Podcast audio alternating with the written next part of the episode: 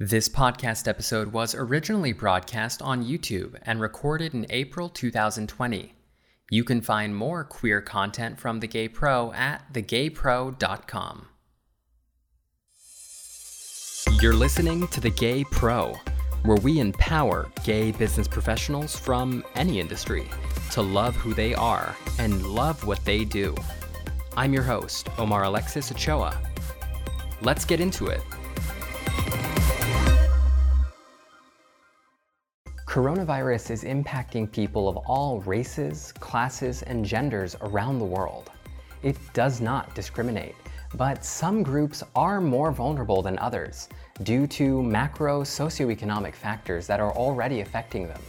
Specifically, the most vulnerable groups among us are the poor, people of color, and the elderly, to name a few. One group I want to talk about is the LGBTQI community, specifically how our community has been impacted and what we're doing about it.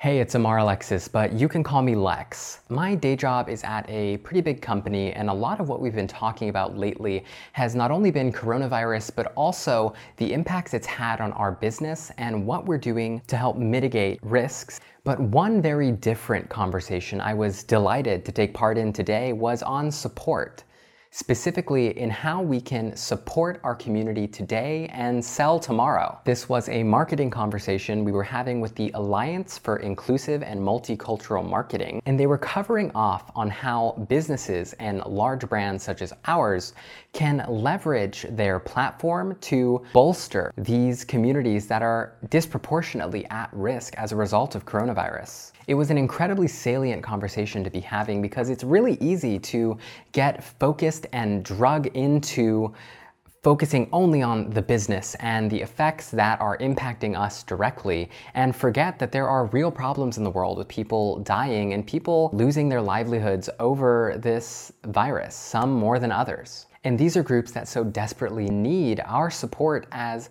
large organizations with the resources to really affect change. The Alliance's key mantra for this conversation was to support today and sell tomorrow.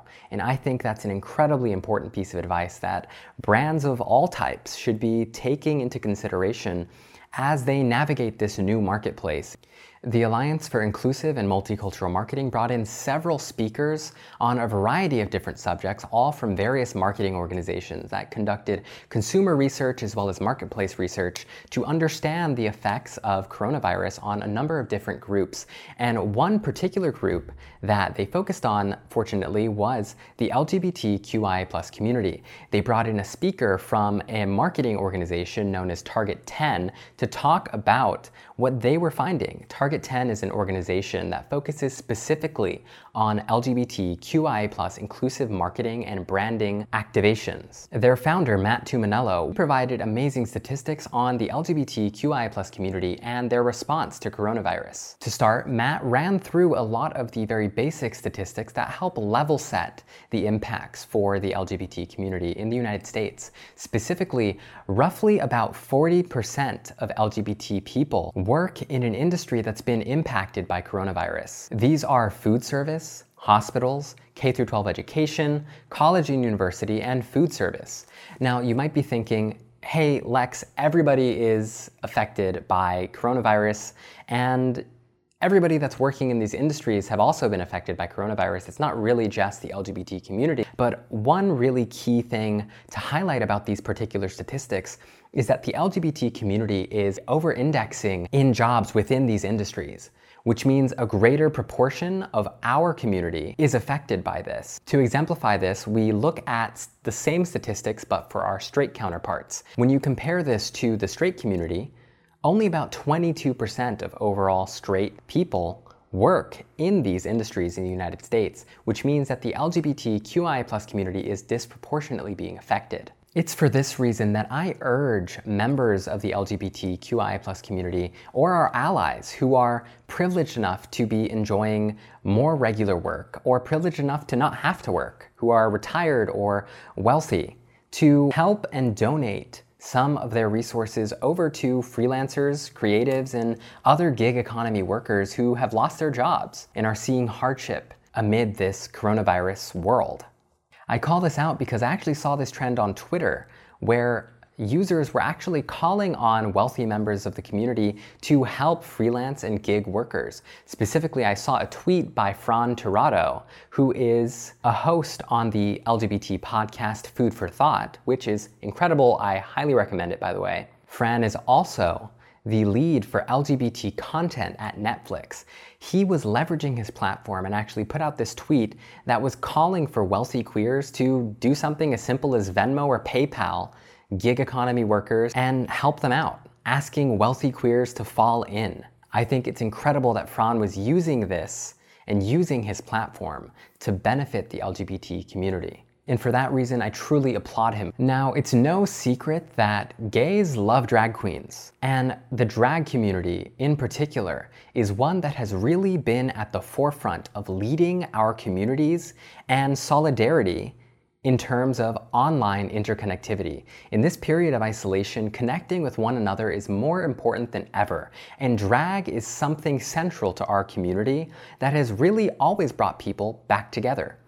Many drag queens have been taking to things like Zoom and Instagram Live, Facebook Live to keep performing and potentially even use that as a source of income. Not only that, but it provides a sense of normalcy for members of the queer community who are missing those days at the bar or those days going to drag performances. With bars, clubs, and other venues closed for business, amid social distancing, taking to social media is critically important, not only as a stream of income for these performers, but also to keep our community whole. Now, as one call out that I want to make to any business leaders or people with influence at organizations that have media dollars and budget that they're pushing out, I urge you to support our drag queens. Drive your dollars to their performances. These are people who have a captive audience of thousands of queer viewers and listeners and watchers, and who so desperately need a source of income barring actual gig performances. I think it's an excellent opportunity for brands to gain that captive audience, but also gain the loyalty and respect of these performers when you're quite literally paying their bills and paying their rent. Now, another group that I want to call out specifically, because I have some personal experience with them, is Out in Tech. They were actually recently featured on CNBC, and they were featured because they've been doing something incredible leveraging Zoom. Now, what could you expect from a bunch of techie queers?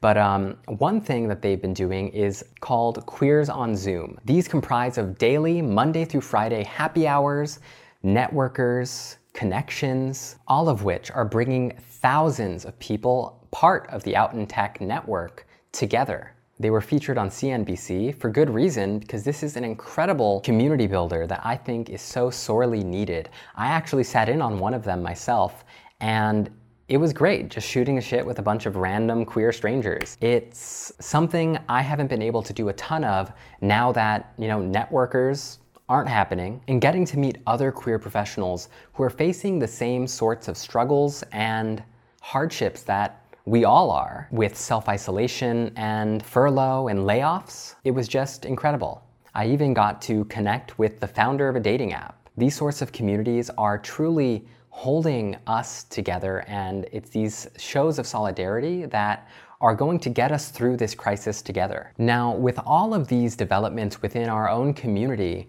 I think it's important to mention that we are extremely privileged to be enjoying these you know, Instagram live performances and these queers on Zoom conversations and happy hours. However, not all members of the LGBT community can enjoy these same benefits. They're not privileged enough to have access to these resources, even in, especially in quarantine. And the reason I mention that is because many of these vulnerable groups are frequently forgotten about, specifically LGBT seniors and LGBT youths. They may not have resources or access because of their living situations. There were some incredible statistics shared by Target 10 about our LGBT elders that really shined a light on why we need to focus on helping and protecting our queer elders in this time of crisis. Target 10 shared that our LGBT elders are about two times more likely to live alone. This makes sense because a lot of these elders grew up and lived their queer lives during the AIDS crisis, which was just in the 80s. Many of their partners may have died either in the crisis or from HIV and AIDS years later in the future, leaving them as survivors behind. Not only that, but we all know how hard it is to date in the gay world, especially as an older person who may not have enjoyed many of the tools and resources that us young queer people have to find partners and find relationships.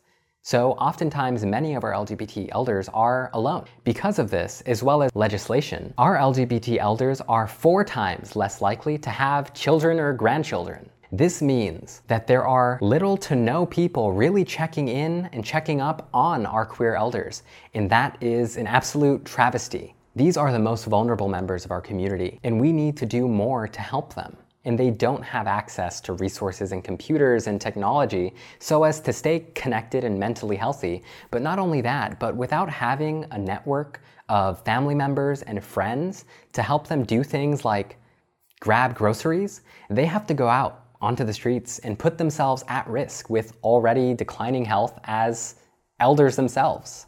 On the other end of the spectrum, we have our LGBT youths who are equally at risk as our elders simply because our LGBT youths are oftentimes not in safe environments to live their true, authentic lives. Stay at home orders specifically can very well be putting our youths into harm's way, forcing them to come into contact with family members and other relatives who may be intolerant or completely hateful of their lifestyles. This trend is the same for women who are living in domestic violence situations. By not having things like school, and work and friends as a respite from these abusive or violent situations, we are very much putting LGBT youths in harm's way as well. While I am extremely proud of our community and how we have come together and how we have created so many acts of kindness across social media and amid social distancing, I believe there's still more we can be doing to help these vulnerable groups. Not only that, but there's more that corporate organizations with resources and money can be doing to help bolster these groups. More so, leveraging each other's skills and resources is going to be paramount to getting through this crisis together and salvaging our physical health and mental health. These are truly the moments when it matters most to show solidarity, show kindness, and help each other. Whether it's through a donation or through an act of kindness, or as simple as a text message just checking in, these are the moments when it matters most and will truly mean the world. Thank you so much for listening. Again, my name is Omar Alexis, but you can call me Lex. Please make sure to rate 5 stars and subscribe for new episodes. You can also get more queer content at thegaypro.com.